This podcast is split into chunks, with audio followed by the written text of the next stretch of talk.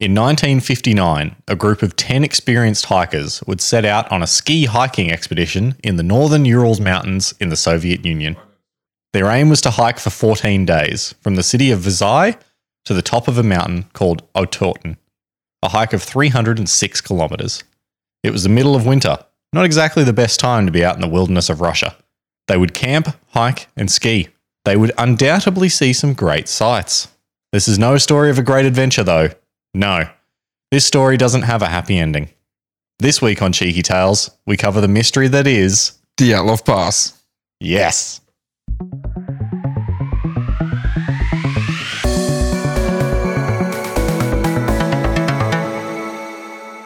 Can you pick a happy one?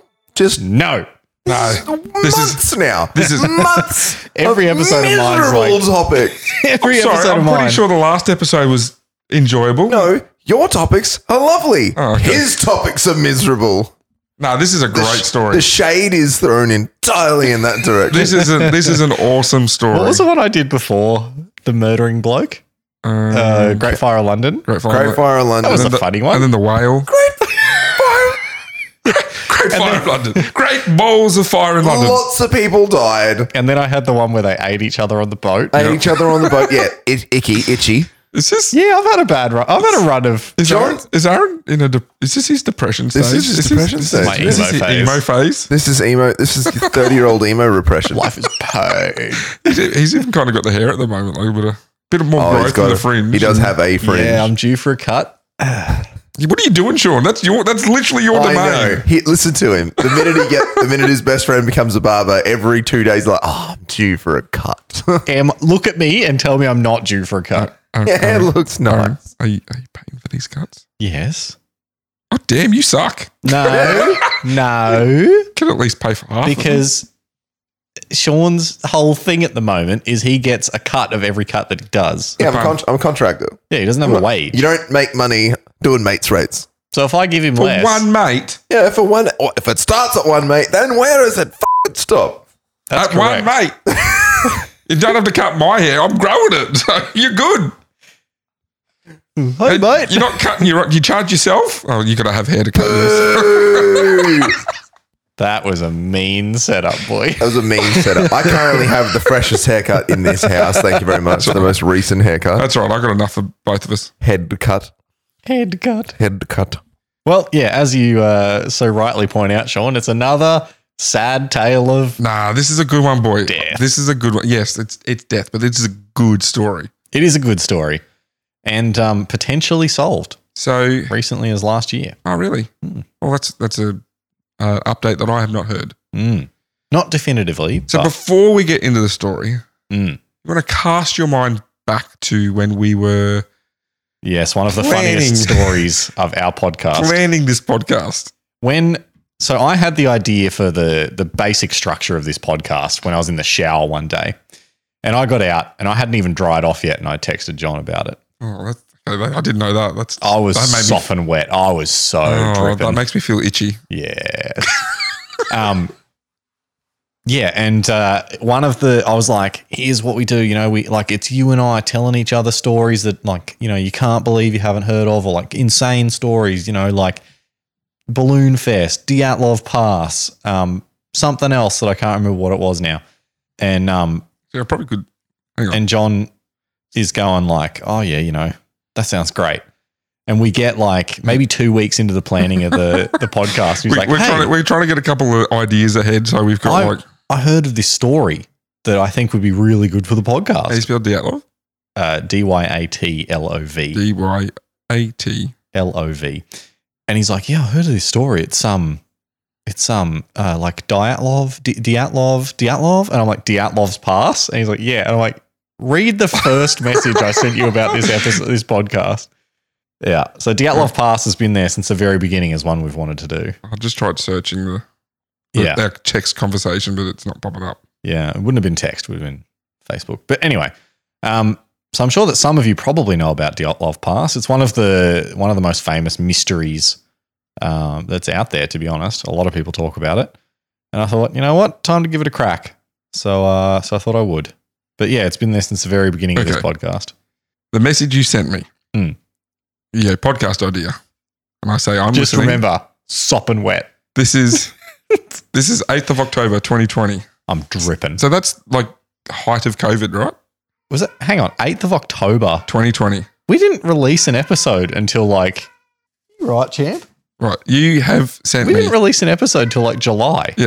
It's called Have You Heard the Story of dot dot dot. That's right. You and I tell Yeah. each other prominent stories of interesting things such as the space poo, the Dyatlov Pass Is incident, the space poo really the first thing I said? Yeah. wow. the Dyatlov Pass incident, the Summerton man, the full story of Stephen Bradbury, Okay. etc. And I go, I like it. So obviously Can't the other believe The person, space poo was the first thing I said. yeah. Oh, yep. Okay, so that and then we just yep, that's all good. Well, there you go. That's uh, that's story time in our fifty-second episode. I'm now I'm looking for when I said it to you. It would have only been like, it, w- oh, I think you said it to me in person. Yeah, it's not coming up in the thing, Yeah.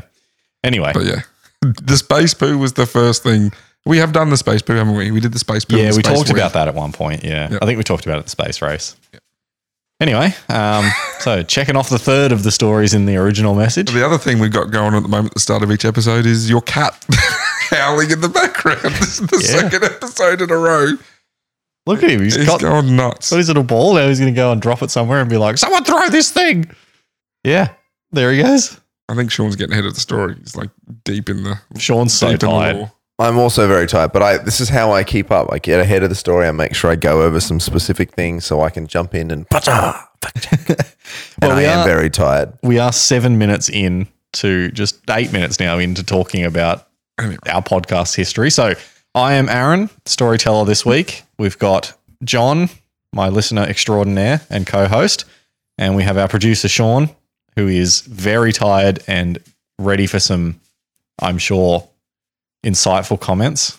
And winks, mostly forty of them. All right, so, boy, for Sean's benefit, let's crack on. take me by the hand, lead me up the path. Um, Could have gone with pass. yeah, Yeah, it's too too low hanging. Two on the nose. Two on the nose. two on the nose. Show me the lights. Tell me the story. Ooh, good reference. Thank you. what was the point of the hike? So, the first question I'm sure many people are asking themselves after that introduction is why would they be out there anyway? Oh, I thought it might have been. Did we pronounce Dyatlov properly? Well, yes, we did. The answer to why were they there is to get a high uh, to get the highest certification certification certification in hiking. No, certification. That was, what, Certification? What did I say last episode? Renaissance? No. Ren- Resistance. Resistance, yeah. You also kept. I didn't say it in the last episode, but you kept saying. Vi- What was the, what You was kept the bloke's saying name? Vincenzo. Vincenzo. Vincenzo. Vincenzo. Vincenzo. whatever. Vincenzo. I'm English, not French. Vincenzo. He was Italian. Vincenzo. Ah, whatever. Once again, you are English. You're not though. You're Australian. I'm Australian, mate. Picture yourself looking Oh. at your English passport. Old, Picture yourself listening to the English language. old Vinci Ferrari. Oh, do you have any idea how many times at the freaking uh, like at the army band that Sam will get me? Picture yourself looking at your music. I'm like, shut up, shut up. Ah. yes, it's gone to the Yourself real looking at world. your music, It's in music the real sheet. world. Yeah, it's in the real world. So yeah, they're out there to get the highest certification in hiking that was offered in the Soviet Union. Picture yourself looking at a certificate. Oh. Igor Dyatlov, for whom the event is now named, Yes, organized a group Sorry, of ten. what was his hikers. first name? Igor. Igor. Thank you. Igor. I get. He organized a group of 10 hikers in January of 1959. Igor was a radio engineering student at the Ural Polytechnical Institute and already had a grade 2 hiking certification with plenty of ski tour experience in his bag already. What year are we in again? 1959. Thank you. He wanted to gain his grade 3 certification, which required a hike Certification. cer- certification required a hike of over 300 kilometers. And so he would need a team to complete this. That's a big hike. How long do you reckon it would take you to hike 300 kilometers? They were supposed to take 14 days. Don't worry about going up mountains. Just go for a 300 kilometer walk. How long do you reckon it'd take you? At least 14 days. Oh, here we go. Sean's going to be like, you know, No, I no, walk no, 300 shut up. days a I'm not- day. No, no, no. I'm not. I was doing some maths in my head. Well, Did you how do? long- Did you do the, like the Kokoda Trail up in the? Is it Sunshine Coast Interlands where they have it? No. Okay, The Kokoda. they've got a Kokoda experience. in, Okay. like, the- Yeah, so they it's a it's they call the Kokoda Challenge. It's like Yeah. a youth program that they do, and they do it as a often as a lead into actually going and doing the Kokoda Trail. It's wonderful. Right. Okay. Sorry, were you just about to pay me out for that? Yes, I was. Shut down. Each of the 10 people selected for the hike had a grade 2 certification, Certification. so would all move up to grade 3 when they Certification. returned. Yep. The group submitted their planned route to the Sverdlovsk City Route Commission, uh, which was a division of the Sverdlovsk Committee of Physical Culture and Sport, and were granted permission to and given their route book on 23rd of January 1959. They were given approval despite, and possibly because, late January and early February are the most difficult times to complete the hike. Mhm. They That- were in that- for a real test. it Winter time. seemed. In, Yeah, deep winter. Yep. In Russia. Yeah. Yes. Quite northern too. Mm. Um, so, yeah, deep, deep snow. The hike itself. The group would set out on their journey from the city of Visay on January 27th. After just a single day of hiking, one member would call it quits. Yuri Yudin had a number of health ailments, including rheumatism and a heart defect, and were suffering knee and joint pain. He would turn back with Igor Dyatlov detailing him, detailing him, telling him that they expected to return to Vizhai on February 12th, but it may take a little longer than expected. This would be the last time that anyone outside of the group would see the hikers again. You got to ask yourself, why did Yuri even try this? I know. You, you, he's got a heart condition. Then again, he had grade two, so he's obviously a good hiker. Okay. But- fair enough. But yeah, you Yeah. think heart condition and rheumatism, which is what exactly? I have literally no idea what rheumatism is. I Rheumatism didn't or, even bother to look it up. rheumatic disorders are conditions causing chronic, often intermittent pain affecting the joints or the connective tissue. There you go. Again, It doesn't designate any specific disorder, but it covers at least 200 different conditions, including arthritis, non articular Right. rheumatism. Okay. And so, So, yeah, like you said, he's got a grade two certification. So stop saying it weird. it's late, damn it. yeah, so obviously, uh, what is the? No, don't worry about looking up what The is Russian required for- certifications. yeah, for grade two is, but like 'cause Yeah. grade three is a three hundred k hike. So Yeah. it'd, it'd be different if it was like grade two is like twenty k's, and then they Yeah. bump it up to three hundred 20 single day hike through Yeah. the wilderness. Yeah. um, no camping. Yeah. but yeah, like you said, why would he? Yeah. I mean, why would he even try? I mean, his conditions could uh, Flare up. fluctuate. Yeah, Yeah. flare up. So it could be a bad day. Fair enough. Well, when the 12th came and passed without word from Dyatlov's group, nobody was all that worried. It was pretty typical that hikes like this would take longer than expected. But as the days dragged on, the families of the missing hikers started to demand action from the authorities. Eventually, on the 20th of February, eight days after their original arrival time, the first search party was arranged and sent out by the sports club, with the army and police eventually becoming involved as well. Planes and helicopters were even brought in to help the search. So it's mountaineering grading. So I'm just jumping in. Mountaineering grading, and every country has different requirements. Specifically, post USSR formation countries, they had a grading system that includes ranges from 1A to 6B and factor in difficulty, altitude, length, and commitment, like in Alaskan.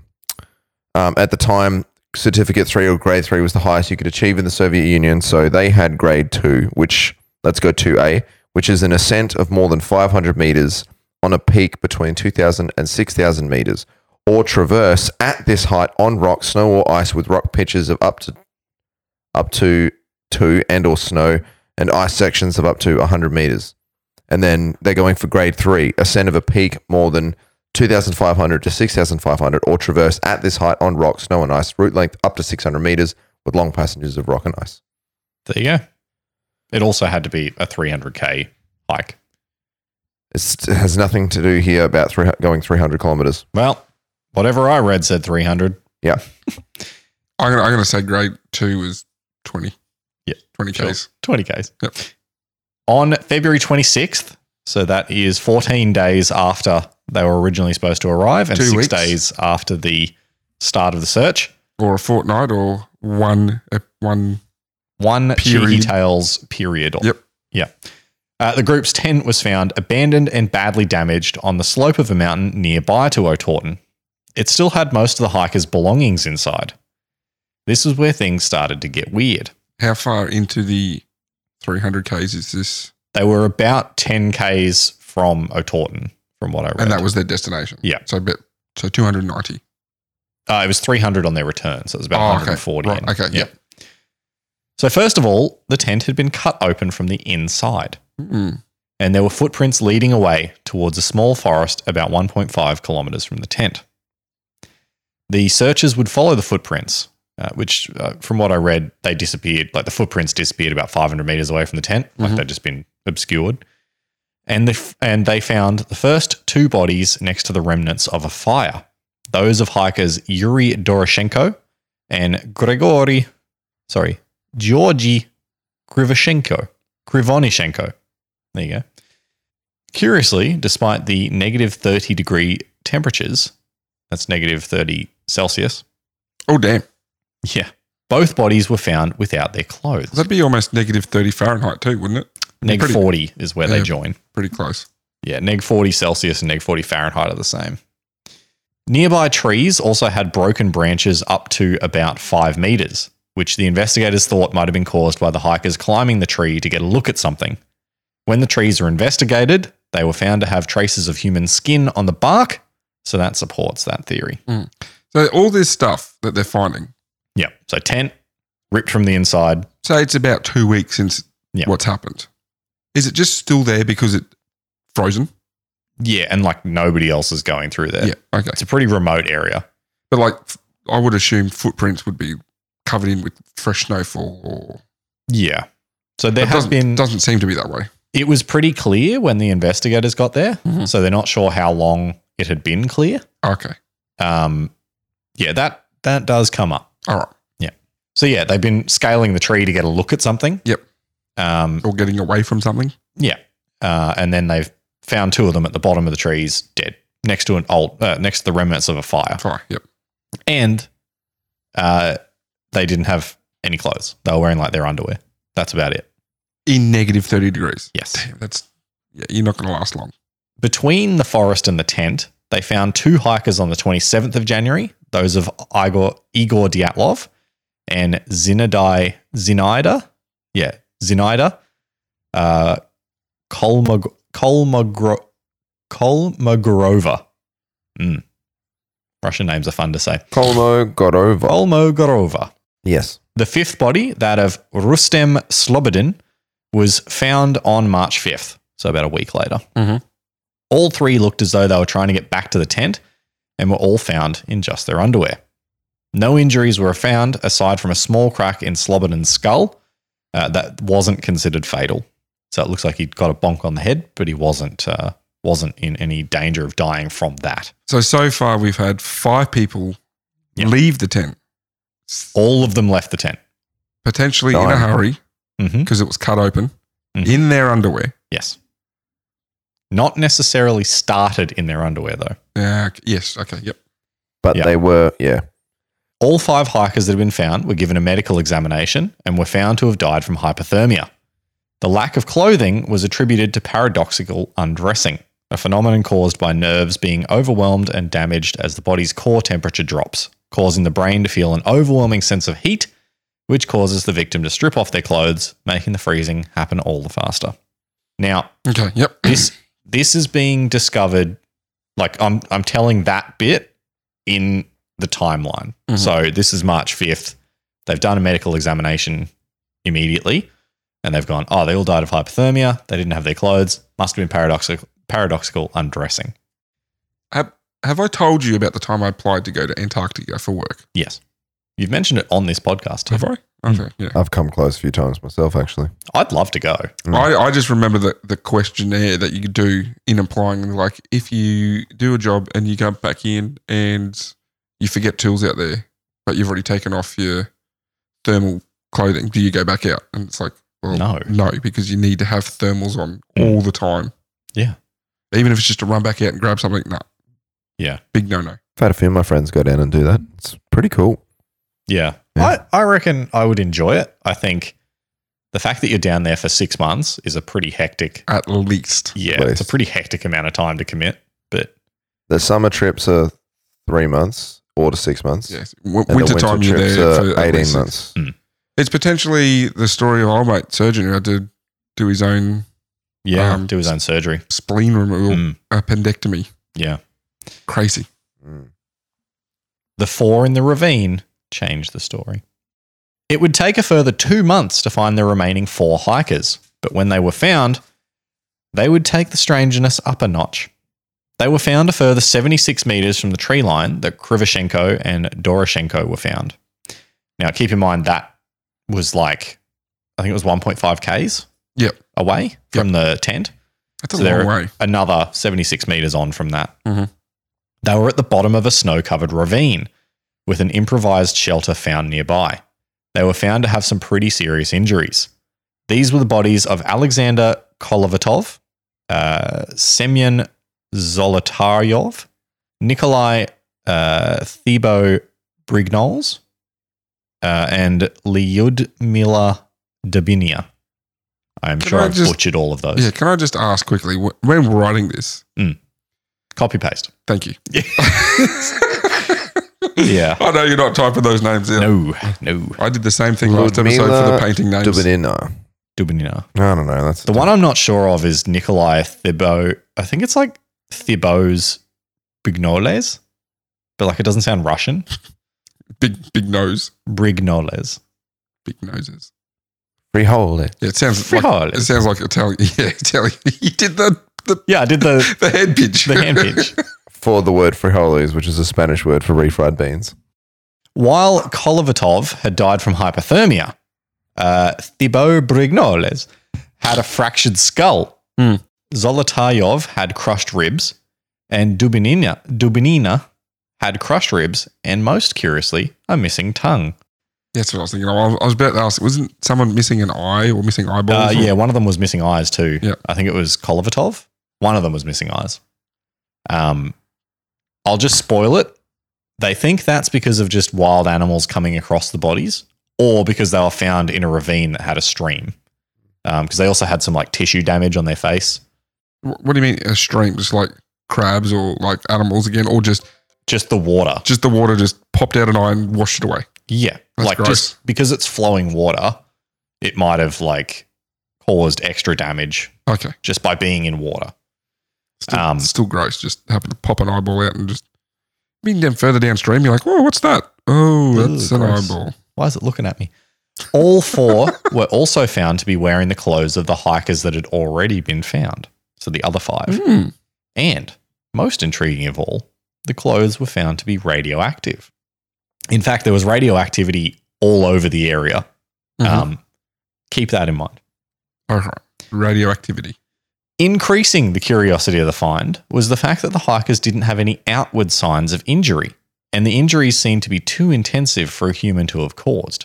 Some said the injuries appeared to be similar to those suffered in a car crash. It was a yeti. We'll get to the theories later, Oh, boy. okay. The initial investigation. Yes. As soon as the first five bodies had been found, an investigation began into what had caused their deaths. Based on the five bodies found earlier on, it seemed as though they had just died of exposure after leaving the tent. There were a few leading theories at this stage, the first of which being that the hikers had been attacked by an indigenous group of people in the region, the Mansai. It was thought that they may have attacked the group for encroaching on their land. In fact, a number of Mansai were round up and interrogated. However, it was eventually dismissed due to the lack of hand to hand combat wounds, as well as the lack of physical evidence that anyone aside from the hikers had been there. Also, the Mansai, very peaceful, not known to attack anyone. Reindeer herders. Yeah. Hmm. So there are people who live in Yes. that in those conditions. But very few and far between. That's- yeah, okay. Yeah. Wow. Yeah. Mm-hmm. Still and with that indigenous people too. Uh, I think they might still be there. Yeah, all right. The Manti. It's only 60 odd years ago, 70 years ago. Yeah. 60 I years mean, ago. sixty years and negative thirty. 64 years. There are that Ugric, doesn't sound fun. Ugric indigenous people living in the Kantai move. Mansia, an autonomous okrug. So they're still there? There's Lots of Russian words. Um, the Mansai language is one of the most postulated Ugric lang- uh, languages of the Uralic family. The Mansi people were formerly known as Vogels. Together with the Kanti people, the Mansi are politically represented in the Association of Sav Ugra. An or- yeah, organization founded during the perestroika of the late 1980s. The organization was among the first regional indigenous associations in Russia. Yeah, they live in like little man, it's really a small, a super duper small area. Yeah. Yeah, cool. Like Mansi population, according to the 2021 census, total 12. 12,000. Jeez, you were feeling pretty good for a second there, I weren't was. you? And most of them live in one real small bit. oh, there you go. Still a larger population than. Trying to think of the. Skidmore. Skidmore, yeah. Do not bring up that episode. I was going to say Nantucket, but I'm like, no, it's not Nantucket. I knew it was some strange name. Nantucket Mm. was from the Essex. Oh, okay. Yeah. Mhm. That's where the Essex was from. Two icky episodes and one reference. no. Bump it. The second theory at this stage was that perhaps they had decided to take some drugs and let things get a little out of hand. a little out of hand. Hmm. Again, there was a lack of physical evidence of a fight, as Let's well go as a lack of any evidence streaking. of drugs at the scene. and they just weren't known for doing that. No, I know their clothes were taken off outside, but just let's go Yeah. streaking. Yeah, man. Woo. Oh, geez, a bit nippy. Oh, the nips Would have would, been a bit nip. the nips would be Yeah. yeah. yeah. Once the other four bodies were recovered and their injuries investigated, other theories started to emerge, as Yeti. the extra damage to their bodies hinted at something a little more violent. Yeti. I'm still not at the actual theories bit. This Yeah, is the okay. initial investigation theories.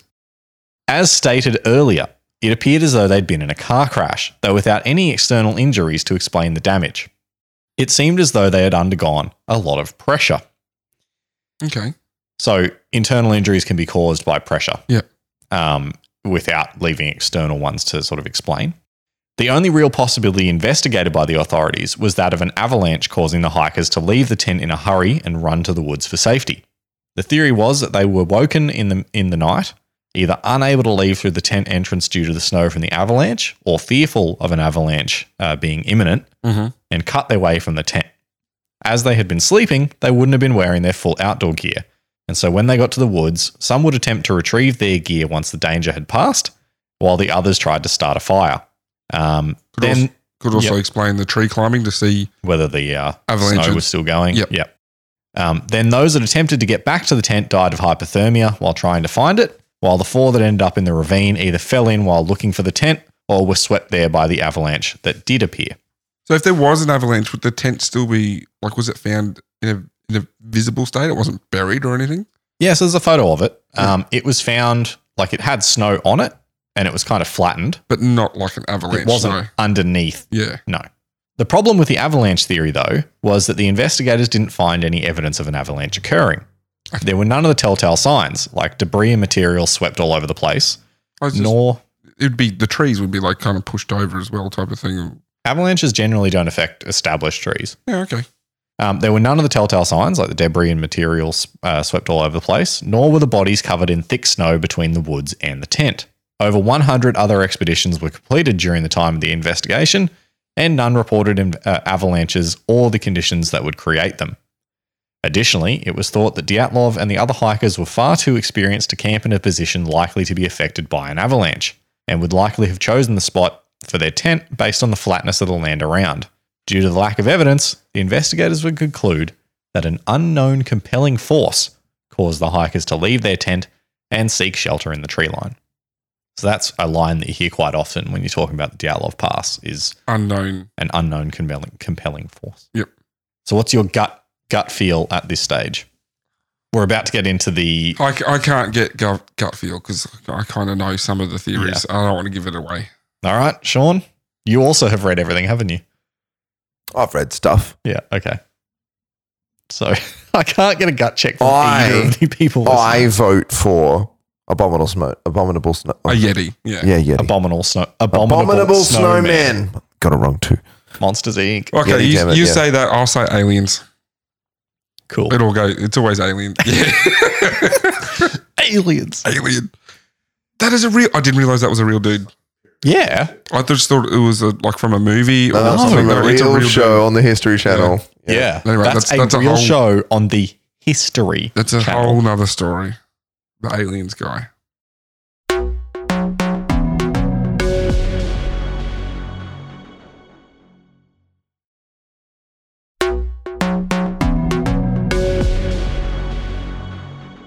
So let's get in to the other theories that try to explain this mystery. Are you going Yeti first or aliens first? I'm going to go in no particular order. Okay. And for those listening along at home that don't know this story, one of the theories that I get into is an actual explanation for the mystery. So this is the one that people recently have said Okay. this is what we are confident happened based on all the evidence we can find and the research we've done. Cool. I think I know which one it's going to be, Yep. but continue. Yep. So these theories are not fueled by vodka as the initial investigation was. Oh, I got to keep warm in the negative 30 degrees. Yeah, but uh, yeah, I will reveal which one is the currently agreed theory at Okay. the end. So have a listen again, not in any particular order. It's the first one. No, although maybe it is. The first one is infrasound. This theory was put forth by a man named Donny E- Denny, Donny Eichler. Icar. His name is Donny Icar. Ichar. Whatever. His book is called Dead Mountain, and he claims that wind moving around a nearby mountain caused a Kármán vortex street, which is a bunch of vortices that cause a terrifying sound that can cause physical discomfort and panic in humans and that this would drive the hikers to leave the tent as quickly as possible, but when they reached the tree line, would be outside the effect of the sound, causing them to come to their senses and begin trying to work out how to survive. The injuries were then caused by the hikers either freezing to death or falling down the ravine to the rocks below, What's that called again? a Carmen vortex street. So essentially, it's like the construction of the area around the mountains Yep. can cause the wind to like smack into each other And reverberate and create vortices that then create this infrasound, which is like below human hearing level. Is it similar to what they say, like your big windmills create? Yes. Yeah, exactly like that. Don't listen to it, Sean. It's going to send you crazy. So yeah, that's the first theory Mhm. is that potentially it was these winds. So wind. Wind is the first theory. Yeah, and these uh, these have been shown to be possible in areas like this. Yeah. Now you said it was inaudible. Is there an audible? I don't know if it's got an audible tone to it. Tone I to it. assume that it would. Most sounds have octaves, Yeah. so it would be octaved up. Because into- I would assume if it's the low frequency one that, like the reverberation of the sound is causing that thing, which giving you a feeling, and then Yeah. there's an audible sound to it of like might sound like an avalanche. yeah, Probably add to Sean's on Spotify trying to find it. probably add to the terror of like you know because they might be thinking well Yeah, they already said like they're camped in a flood area so Mm. but maybe if you, if you hear something that sounds like an avalanche you're not going to go Uh, I don't think that's an avalanche. Yeah. Uh, actually, we're on a flat piece of land. Uh, yeah, no. and if you're already being affected by the vibrations of the wind and Mm. stuff like that so The second theory is wind again, but this time katabatic wind. it was wind from inside the people's bodies Someone ripped a huge fart and they couldn't stand the smell. that's how they had to cut themselves out of the tent Igor, told you not to eat all the beans. Ah, No, similar to the previous theory, katabatic winds are considered a possibility for the hiker's retreat from the tent. Katabatic winds are rare and can be extremely violent and happen when high density air is dragged down a slope by the force of gravity. They can reach up to uh, Wait, wait, wait, wait, wait, cyclonic wait, wait. speeds. so air gets so dense Mhm. it's affected by gravity Yes. Well, that's, Yeah. yeah that's what you just said Yeah. the air 'cause it's becomes more dense than the air below it. so dense gravity affects it that's Mm. crazy and it can reach cyclonic speeds. Happens quite regularly in Antarctica. Mhm. Uh, and with the temperatures in the air on that night, it's possible that the cooling of air on top of the mountain would produce a wind strong enough to make it impossible to stay in the tent, which was on the slope of the mountain. So they were not like they were on a flat ish bit, Mhm. but but they're still up a yeah, so this wind could have come down and hit the tent so hard that it either collapsed the tent or made them like, oh, we can't stay here because what the hell's happening? Yeah, okay. Um, the hikers would have then cut their way out of the tent, Now- covered it with snow to make it safe to find later on. Yep. Uh, ran to the tree line and then again make temporary shelters, you know, The- fall down the ravine, blah, blah, blah. The cause of death, falling in the ravine, hypothermia, that's not changing. no. It's why they're leaving. Yeah. the Why were they out of the tent in their undies? Tent. yeah. How big is said tent? Because every time you say tent, I'm thinking Well, it's like a 10 person tent. it's a ten person. I'm thinking Yeah. like a little four person. But it's a dome ten tent. person tent from nineteen the nineteen Yeah, fifties. yeah, Yeah. So it's probably the size of what, like a four man tent now. But No, it's not that. It's just that it would have been very simple and rectangular in construction. It's not like a fancy hiking tent. When you see the photo, it is literally just a rectangular tent. Yeah, okay. Um, there is actually a little bit of supporting evidence for this one. There was a light left on the tent found by the investigators. So as if they were Trying to they had left and Yeah. were trying to find it on the way back. climb in the tree. Where's that light? which also supports the fact that the footprints are not indicative of anybody running. They, Yeah. they were moving Oh, at like- a normal pace. Okay, yep. Theory three: an avalanche. Again, the Yeah. avalanche theory isn't quite dead, as there was a specific kind of avalanche known as a slab avalanche. So glacier. No, there are two types of avalanche. Sure. And the first is probably the one you think of, which is called a loose snow avalanche. Mhm. So, loose snow avalanches occur when a small amount of snow starts to fall and then picks up other snow, causes it to start moving. That gra- And it gathers. snowballs. Yes, but not in a ball. No. Um, yeah, and then that just picks up pace uh, into a much bigger avalanche. A slab avalanche, on the other hand, happens when an entire slab of snow starts moving on top of another layer of snow or the ground all at once. Um, generally, they're caused when you've got like layered snow, and a layer on the bottom is either melting or is weaker than the layer on top. And so then just gives way and everything moves at once. Yeah, right. They're much more dangerous That because the, sounds terrifying. yeah, the immediacy of it is pretty crazy. Yeah. When you see them, it's scary because Mm. the footage of them is just like, you know, It's the side of massive a amount mountain snow moving. goes. Yeah. Yeah. The slab avalanche theory gained momentum. Get it? No, Uh, no, I don't get it. Can you please explain? No. During a 2015 reinvestigation by the Investigative Committee of the Russian Federation, in which they reviewed the evidence of the original investigation, they found that the conditions had been much harsher than first estimated, with cyclonic winds, a blizzard, and temperatures as low as negative 40 degrees or negative 40 degrees Fahrenheit. Oof, So that's the point where they meet. that's Cool cold. moment. Yeah. I was at hockey grounds this morning. It was like negative, not negative. It was like zero point three, and I'm like, this is cold. it's like Yeah. Imagine 40 below that. I know that's crazy. Yeah. The investigators who arrived at the scene in 1959 were three weeks after the incident and so hadn't considered the harshness of the conditions at the time. When they got there, it was quite calm, peaceful. Mhm. So they didn't really think about maybe it was and it's, hectic. it's another three weeks towards the end of the season too. So Yeah. like conditions are getting, you think, Oh, getting better. yeah, it was like late February. Yeah, So, the news theory stated that the hikers set their tent, uh, set their tent with an indent dug into the snow. So picture like a slight slope, Mhm. and they've like cut a bit out cut and to fill. get a Yep. flat piece.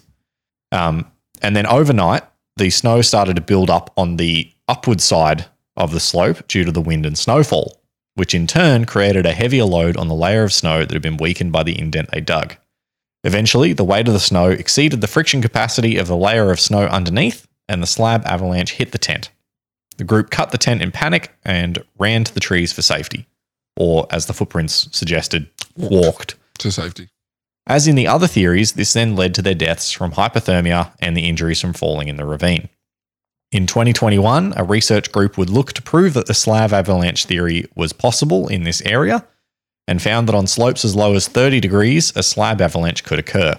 During an expedition to the areas in uh, to the area in 2021, it was found that there were numerous slopes of 30 degrees in the area, and other expeditions in the area have documented slab avalanches.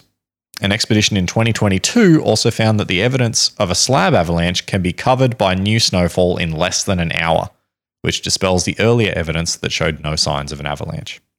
So that's the one that's Yeah. considered to be. That's I should have just put it at the end, but you know, um, well, it's, you it's a gave very compelling argument. you gave the date that they found this evidence last year. You've already said I that should have put it last. Yeah. Ah, well.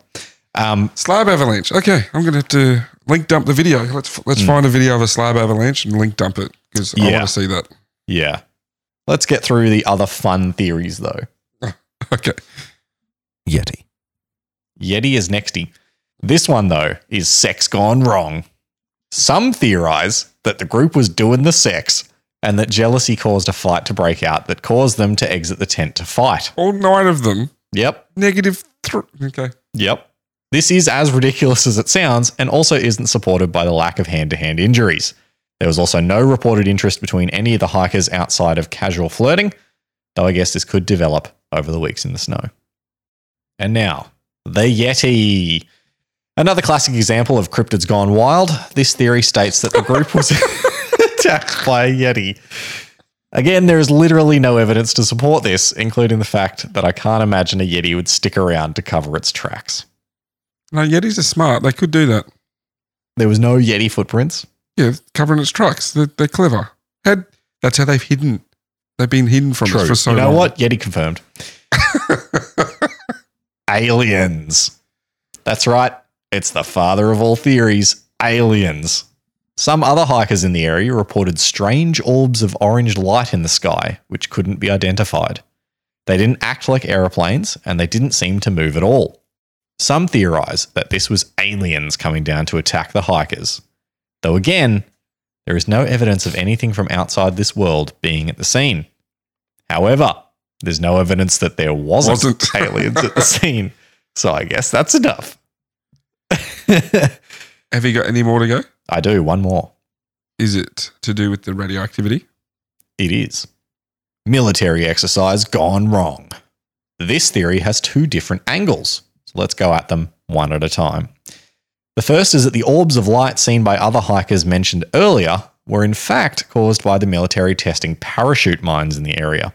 Parachute mines are exactly what they sound like mines dropped by a plane with a parachute behind them to slow their descent. Mhm.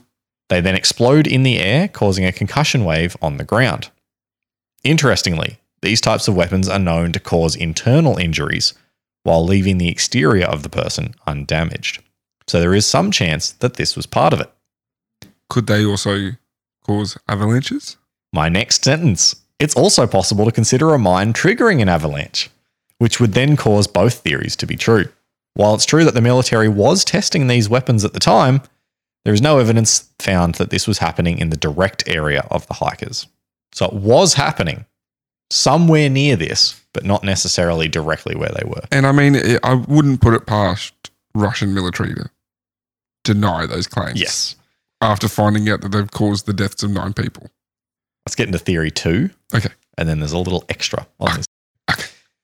The second theory uses the radiation as its grounding, Mhm. stating that the military was completing secret tests of nuclear weapons in the area. The SAR bomb. Yes. Tsar bomba. It's not the SAR bomb. No. You would not be finding You bodies. if- know that that was there. yeah. Yeah.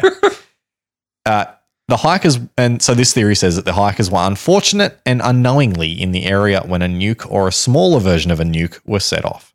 This would explain the radiation, and again, could explain the internal injuries without external. Mhm. But I do find it hard to believe. Shock wave. I do find it hard to believe that a nuke could be set off without anyone else noticing. Hmm. It should also be said that the radiation found at the site was of very low level and harmless, and that some have theorized that this was in fact from old glow in the dark material used in watches and other instruments. Not Okay. exactly super compelling. Yeah, I was going to ask where's the radioactivity come into the avalanche theory? There's not really a hell of a lot on the radiation. Hmm. Um, but yeah, most of the theories are like it's probably from clandestine sources. Um, you know, like the the radium in old Yeah. glow in the dark Glow-in-the-dark stuff. stuff. Yeah. Yep. One thing that does add credibility to Mhm. this theory, though, Tell me more. is that the hiker who left early, Yuri Yudin, he came back, was brought in to identify clothing found at the scene. He would state that he didn't recognize one cloth that he believed to be of military origin Oh, that's right. and that he couldn't identify a set of skis and glasses. He would then state that it was his belief that the military got to the scene first and covered up their involvement. So yeah, that's where a lot of the military stuff comes in is people are like, "Well, of course there was no evidence. The military got there first and covered up their tracks." Wasn't one of the hikers working in a nuclear plant as well? I think they were at an institute that was doing, Doing- nuclear study as Yeah. well. That, Yeah. That was, I think that's um Igor. Igor was in the And- Ural Polytechnical Institute. didn't, and he's, isn't he one that found with the cloth? And that's, I thought that was one of the theories saying that the cloth could have been from, the cloth was the radioactive thing from Yeah. what he was doing. Yeah. I didn't read that, but that would track as well. Mm. Um, I think the theory of the military stuff is like they got there first and hit it all. Makes sense. I, I Mm. again, wouldn't put it past. The mine is actually super compelling to me Because if it dropped, like you think, even if it's not necessarily right there, Yeah. the shockwave caused by it going Oh, off yeah. could have caused an avalanche and making them go, oh crap, get out of here. Could it also Yeah. cause those winds? No. In, a, in a way, like the shockwave bouncing off the peaks or something like that. Oh, the the infrasound. Uh-huh. Yeah. Infrasound. Yeah. Yeah. maybe. Um, that's the thing that's so mysterious about Dyatlov Pass, right? Is that there's so many little bits of it that make sense Makes sense. and others that don't. And they can be explained by something else. Mhm. But that thing has its own problems, and this thing has its own problems, and the Yeti's not possible, and the aliens are definitely possible. And yeah. interesting. Interesting. And so it was the slab avalanche that has been recently Yeah. So they did a lot of research recently into the slab avalanche theory. agreed Um, to be what has happened. Yeah, and they said that like it could happen. So they cut this hole in the snow. Yeah.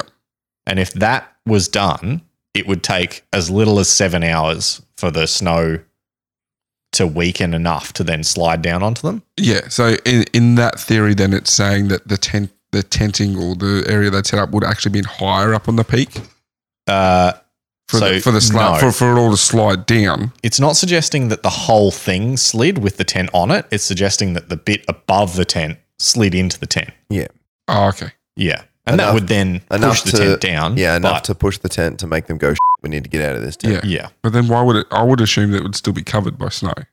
Well, not Not necessarily. covered. Yeah, it's just slab enough could have kept going when the tent stopped and then slid off it. Yeah. Okay. All right. Yeah. Um, and then like the way that snow behaves is really weird. So to- like sand. yeah, it may have moved off of it again, or you know, Strange. Just sounds like they are very unlucky because you said in the three weeks afterwards for the investigation, there was hundred successful expeditions out there. no, that was after the Not in three they weeks. were found. Yeah. After that, I found, but still, that's a lot. Yeah, And then Yeah. for this one night to whatever happened. but yeah, I mean, even the slab avalanche theory, the people that the people that researched it said, hey, this is not definitive. Mm, There's actually okay. no proof of any theory. All of them have holes. Yeah, the slab av- avalanche just explains injuries and the pressure put on the tent potentially. Mm. Yep. Not necessarily the reasoning behind anything. Yeah. And there's also no evidence that it was a slab avalanche. It just explains it, you know? So, yeah, there's so many pieces to this that are just so I guess it's gonna, tantalizingly close. it's going to be one of those mysteries that probably go unsolved Yeah. forever. Mm. What happened at Dyatlov Pass? Yeah. So, there is a place called Dyatlov Pass. Mhm. It is not where the tent was found. Oh, it's not no, it's like 150 meters away or something. Okay. Like, in the ravine. yeah. It's like that was all- they, they named something, but it wasn't the place. Uh, maybe not 150 meters, but like it's Close not enough. not the place. Yep. Yeah. But yeah, that is Dyatlov Pass. Yeah, right. That's Okay, Oh, so spooky. I guess out of the four things we mentioned when we initially discussed this podcast, we've just got Stephen Bradbury to do. Yep. A sports one. We've talked about doing a sports one a bit recently. Yeah, I've still got one brewing. Well, thanks, boy. That's uh, That's all right. good to for me to revisit a story I've, I've heard before and hear the update. And, What did you think, Sean? You've never heard that one? No, I've never heard of that one before. Hmm. Oh, really? Yeah, completely new. It's a good one. Surprising that I've never even heard of it mentioned. Mm. Yeah. it was cool. To be honest, I hadn't heard of it until a video that I saw a few years ago. So I hadn't heard of it until a podcast I listened to a couple Yeah. of years ago. So Hmm. good Anyway. story. Thanks, I can, boy. I can get back onto listening to new podcasts again. I got a new headset for my motorcycle helmet that's now loud enough that I can actually hear the damn podcast. Nice. Well, for those of you who have social media, hit us up on at Cheeky Tales Pod. Facebook, Twitter, and Instagram is where you'll find us with that handle. Um, please give us a share.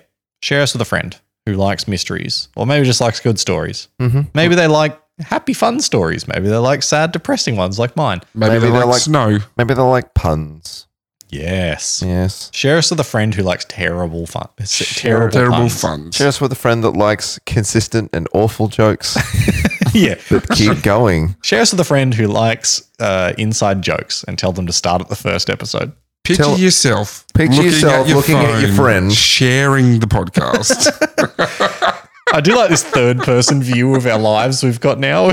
It's out of control. I say it. I say it so often. Picture it's yourself. Picture looking yourself at a looking map. at. I, I, I, I keep saying it. It's become part of my vernacular, and Yeah, I'm the- not happy with The it. best bit about it is that I heard you say it. I could have just let it pass. I could have just let it go through the No. keeper and we'd never say anything about it Now again. it's a thing forever. Oh, I love it. All right. Right, thank you for sharing that story with us, That's a good boy, one. and uh, with me and the Chiquitos. Um, I've had some chiquitos. Can I say one final comment on this story? You can. They spent the majority of their time skiing, not Yeah. hiking, but yeah, they're cross country skiing. cross country Yeah. skiing, yeah. Yeah. That's Oh, it, what was I- it bugged I me watched the something whole today. time. I watched something today and somebody was like, I have to apologize to ski uh, to cross country skiers. It's not just glorified walking. I don't know where I heard that, but it was the funniest thing I've ever heard. Anyway, let's wrap it up. Good night, guys. Bye. Good night. Good night, podcast world.